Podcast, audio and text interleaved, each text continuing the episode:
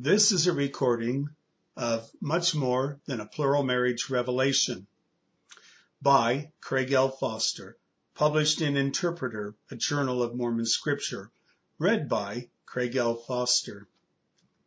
The abstract. Textual Studies of the Doctrine and Covenants, the Plural Marriage Revelation, is a textual study of Section 132.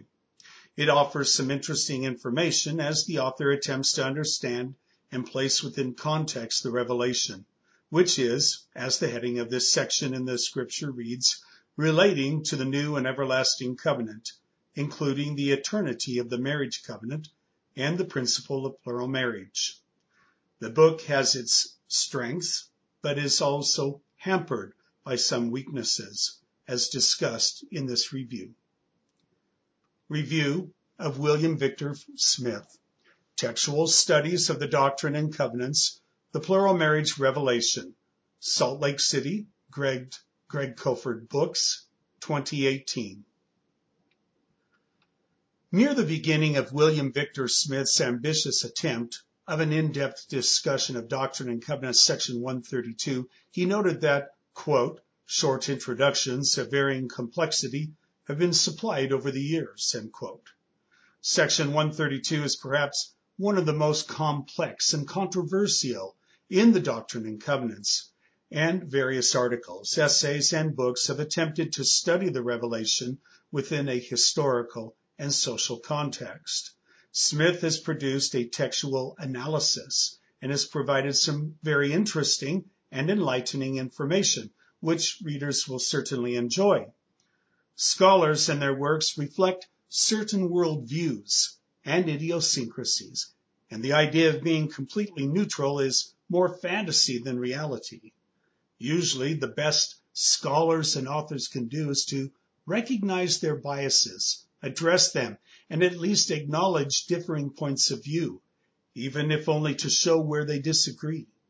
In spite of what appears to be a significant amount of research and some very interesting insights interspersed throughout, Smith's book suffers from evident but seemingly unrecognized biases, inaccuracies, and idiosyncrasies. These problems can be distilled down to several issues. Ignoring authors and works with which he disagrees, ignoring or misunderstanding aspects of history, and demonstrating unrecognized bias. I will address each of these issues. First, ignoring authors and works. The author tends to ignore works with which he doesn't agree. In one case, I was astounded, not at what he included in his analysis, but what he did not include. In one part, Smith mentioned the possibility of a woman's being married to one man, but it pointed to another and thus able to have sexual relations with both men. Citing Samuel M. Brown's In Heaven as It Is on Earth, Joseph Smith in the Early Mormon Conquest of Death, Smith stated that, quote, it may be interpreted together with verses 42 and 61 in terms of polyandry, or dual wives, end quote. He also mentioned, quote, rumors of Joseph Smith's involvement of married women were circulating from the time of John C. Bennett, end quote, and stated that Joseph Smith's proposal to Sarah Pratt caused, quote, a deep fissure between her and her husband, Orson Pratt, end quote. The above was not shocking and certainly did not plow new ground in the history of LDS plural marriage. However, while Smith cited Samuel Brown and made reference to John C. Bennett's claim, he cited none of the works of Brian C. Hales.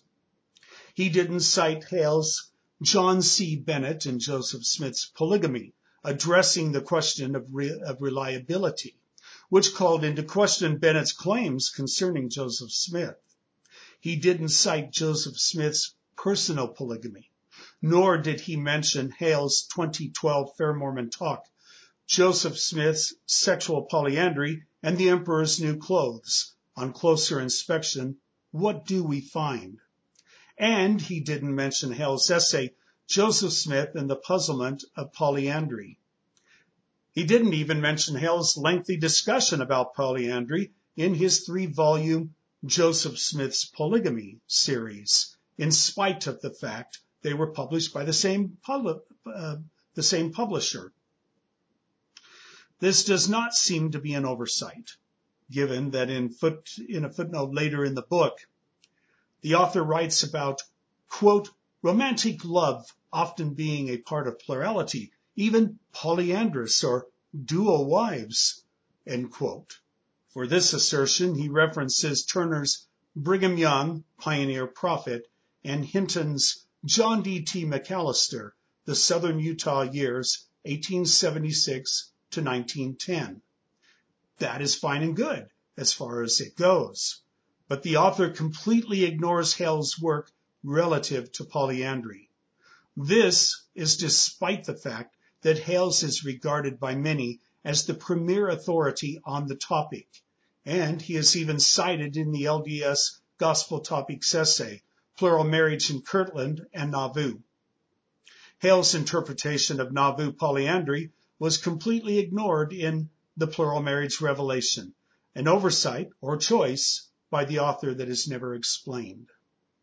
As another example, Smith discusses, quote, the revelation created an expanding network of interconnected familial ceilings with dynastic overtones, end quote. Later, he noted, quote, the establishment of ceiling networks in which families were joined to each other through ceiling bonds, end quote. These thoughts are similar in some ways to a discussion in The Persistence of Polygamy, Joseph Smith and the Origins of Mormon Polygamy, of how the sealing ordinances would connect the saints to each other. They would, quote, they would be an eternal family, with one generation sealed to another in a continuous chain from God the Father to Adam, and from Adam down to the present, end quote.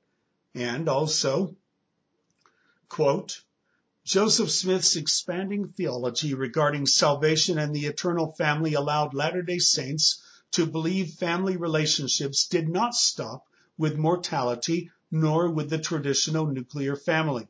The concept of family extended to more distant relations, as well as went beyond the grave and became multi-generational.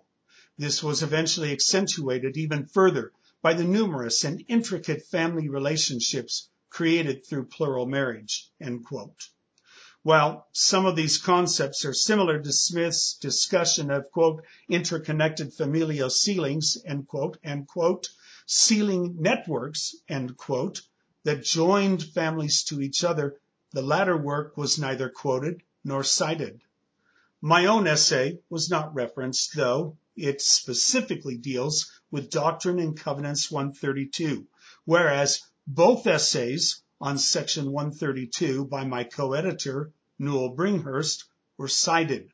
Bringhurst's essay, Section 132 of the LDS Doctrine and Covenants, its complex contents and controversial legacy, was cited twice, while his other essay, Our LDS Church Reactions to the LDS Doctrine and Covenants, Section 132, Conflicting Responses and Changing Perceptions, was also referenced.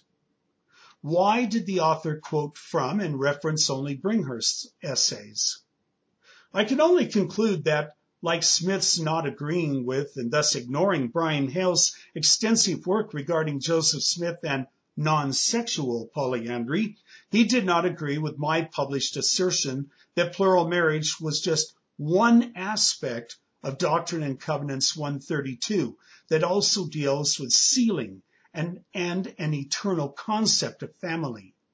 Bringhurst's essays, on the other hand, emphasized the polygamy part of Section 132, with which Smith apparently agrees. Second, ignoring or misunderstanding aspects of history. In at least a handful of instances, Smith appears to have misunderstood aspects of Mormon history and doctrine. For example, while discussing the revelation's meaning regarding adultery and that the guilty, quote, shall be destroyed, end quote, Smith writes, quote, in the isolation of Utah, such adultery was called out as a capital offense, end quote. He quotes a Deseret News editorial regarding adultery, which stated, quote, "Public opinion here pronounces the penalty of death as the fitting punishment for such crimes," end quote. And in the footnote, he mentions Jedediah M. Grant's instructing missionaries to teach that, quote, "every adulterer should die," end quote. Perhaps too much is being read into the Latter-day Saint reaction to adultery, but the comment about, quote, "the isolation of Utah," end quote, appears to suggest that such sentiment was present and accepted only in isolated communities of Mormon-controlled Utah. That would give an incorrect impression or suggestion of 19th century Mormon fanaticism and a level of violence dissimilar to the rest of the nation, particularly over sexual crimes like adultery. That simply was not the case. It is a misrepresentation of history. In most of 19th century America, crimes such as adultery and seduction were looked upon with abhorrence. While legal statutes might not have been as severe, extra-legal justice could range from tarring and feathering to beating and whipping, being ridden out of town on a rail, and even castration or death. In addition, the forms of death could be rather gruesome. In 1880, a man in Georgia was arrested for running away with his wife's sister. An angry mob took him out and beheaded him. There were a number of cases of shooting one aggrieved party or the other in wide-ranging places such as California, Illinois, Louisiana, Missouri, New Jersey, Ohio, Texas, Virginia, and even Canada. The Canadian shooting resulted in the death of the adulterer and arrest of the cuckolded husband, who was, in turn, found innocent by a jury ruling the killing as justifiable homicide. Punishment against seducers could be even more violent and was more often condoned by the general public. There are numerous examples of victims of seduction shooting their seducers. These actions were met with sympathy and approval by much of society, and such sentiments were expressed in more than one news article of the time. One news editorial stated, quote, "The Georgia juror who would convict a man for shooting another man for seducing his daughter was kicked to death by a well-educated mule more than 40 years ago." While not as colorful, similar thoughts were expressed in the Sacramento Daily Union, which reported a young woman being seduced and then shooting the seducer. The article ended with, quote, "Society looks with lenient judgment on the deed," end quote. Two Minnesota newspapers also commented on seduction, quote, "Death and destruction to the seducer," end quote, and, quote, "Our written law says that killing is murder. But there is an unwritten law which says that he who slays a seducer shall be justified in the act," end quote. Another example from Smith's book seems to combine a misunderstanding of history with the author's negative bias. The author mentions several of Joseph Smith's plural wives in the book. While Emily and Eliza Partridge are described as, quote, "young wives," end quote, only the ages of Helen Mar Kimball and Nancy Mariah Winchester are given. They, of course, were the two 14-year-old wives. The question is why the ages of the 14-year-olds were given when the ages of no other plural wives were provided. I suspect the answer relates to shock value. Why else would their ages be given other than to assault our 21st century sensitivities? While the thought of an adult marrying a 14-year-old is foreign, even repulsive, to most modern Americans, the historical reality is that early marriage was not uncommon and was socially acceptable. In other words, people in the past had a different understanding and definition of childhood, adolescence, and the appropriate age to marry. As Nicholas Surratt explained, for most of American history, There was no distinction between the marriage of two minors or that between one party who was older, sometimes considerably so, and one who was younger, end quote. Furthermore, according to Surratt, quote, marrying at the age of 14 was not at all uncommon throughout the nation in the middle of the 19th century, end quote. Furthermore, the issue of teen marriage and the ages of some of Joseph Smith's wives was specially addressed in a book the author cited for different purposes. But once again, the author appears to have ignored this essay because it doesn't fit his worldview. While demonstrating a lack of knowledge regarding 19th century American marriage, Smith seems to have focused on the ages of the youngest wives because of bias. Third, unrecognized bias.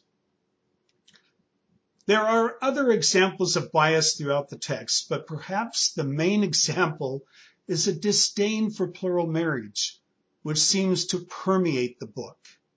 For example, the author states, quote, one alternative in dealing with Section 132, given that it focuses on a practice that is forbidden in the present LDS Church, is to simply delete it from the Doctrine and Covenants, end quote. He also suggests a possible revision of the section, quote, modified to eliminate the imperative to practice plural marriage, end quote. While the revised revelation was interesting to read and consider, it served to reinforce the feeling of disgust toward plural marriage on the author's part. At another point, he mentions, quote, inherent male-female balances caused by plural marriage that leave its imprint on Mormons still, end quote, but does not give any examples or source citations. Perhaps the most perplexing indication of bias is the almost constant use of the phrase, quote, the plural marriage revelation, end quote, throughout the book. I could not figure out if the overuse of this phrase was to reinforce the idea that Doctrine and Covenants Section 132 is just the plural marriage revelation, which Smith would like to significantly modify or completely expunge from the canon, or if he just wanted to reinforce the theme and subtitle of his book. Either way, the phrase, which appears 159 times in the book, started out as distracting and quickly became annoying. 2 pages included the phrase 5 times, 2 of them appearing in one sentence right after the other. So intent was the author in pushing this phrase that when quoting Joseph F. Smith about the background of Section 132, he added the phrase so the quote would read as follows, quote, when the plural marriage revelation was written in 1843, it was for a special purpose. I actually do not blame the author for the overuse of the phrase. I blame the editors. Every author wants to make sure the message is getting across to the reader, and he or she sometimes goes overboard in trying to do so. Smith, not trusting in the art of gentle persuasion, seemingly decided to hammer the book's theme over the reader's head. It was up to the editors to suggest to the author that perhaps he was using that phrase too many times, and then to strike out at least half of those phrases. Conclusion. Ultimately, there is much more to Doctrine and Covenants Section 132 than just plural marriage. This is not to downplay the importance of plural marriage in either this section of Scripture or in church history and doctrine. Plural marriage and the attempt by church members to live this principle played an important role in church history, as well as the cultural, social fabric that, in part, made us the Mormon people we are today. Unfortunately, the author has downplayed the other essential teachings found in this section, such as eternal marriage, so that they have practically been lost by the author's reductive emphasis on the plural marriage revelation. And that is truly a shame, as there is a rightful place in doctrinal cohesion for all of the teachings in this pivotal revelation. While the book does include some good information, that information has been selectively gleaned and presented, as already discussed. In the end, I believe the problems far outweigh the positives of the book, and I would be very hesitant to recommend it, especially for those without a firm understanding of a sensitive topic and a prickly era of our history. This has been read by Craig L. Foster, or authored by Craig L. Foster, who earned an MA and MLIS at Brigham Young University. He is also an accredited genealogist and works as a research consultant at the Family History Library in Salt Lake City. He has published articles about different aspects of Mormon history. He is the author of 2 books, co-author of another, and co-editor of a 3-volume series discussing the history and theology of plural marriage. Foster is also on the editorial board of the John Whitmer Historical Association. This has been a recording of Much More Than a Plural Marriage Revelation by Craig L. Foster, published in Interpreter, a Journal of Mormon Scripture, Volume 29, 2018. Read by Craig L. Foster. This audio recording is copyrighted under a Creative Commons license and may be freely distributed if it remains unchanged. The journal and its website are credited and is for non-commercial use. A printed version of this and many other articles on Mormon scripture can be found at mormoninterpreter.com. More information about the Interpreter Foundation, along with a wide array of additional resources, can be found at interpreterfoundation.org.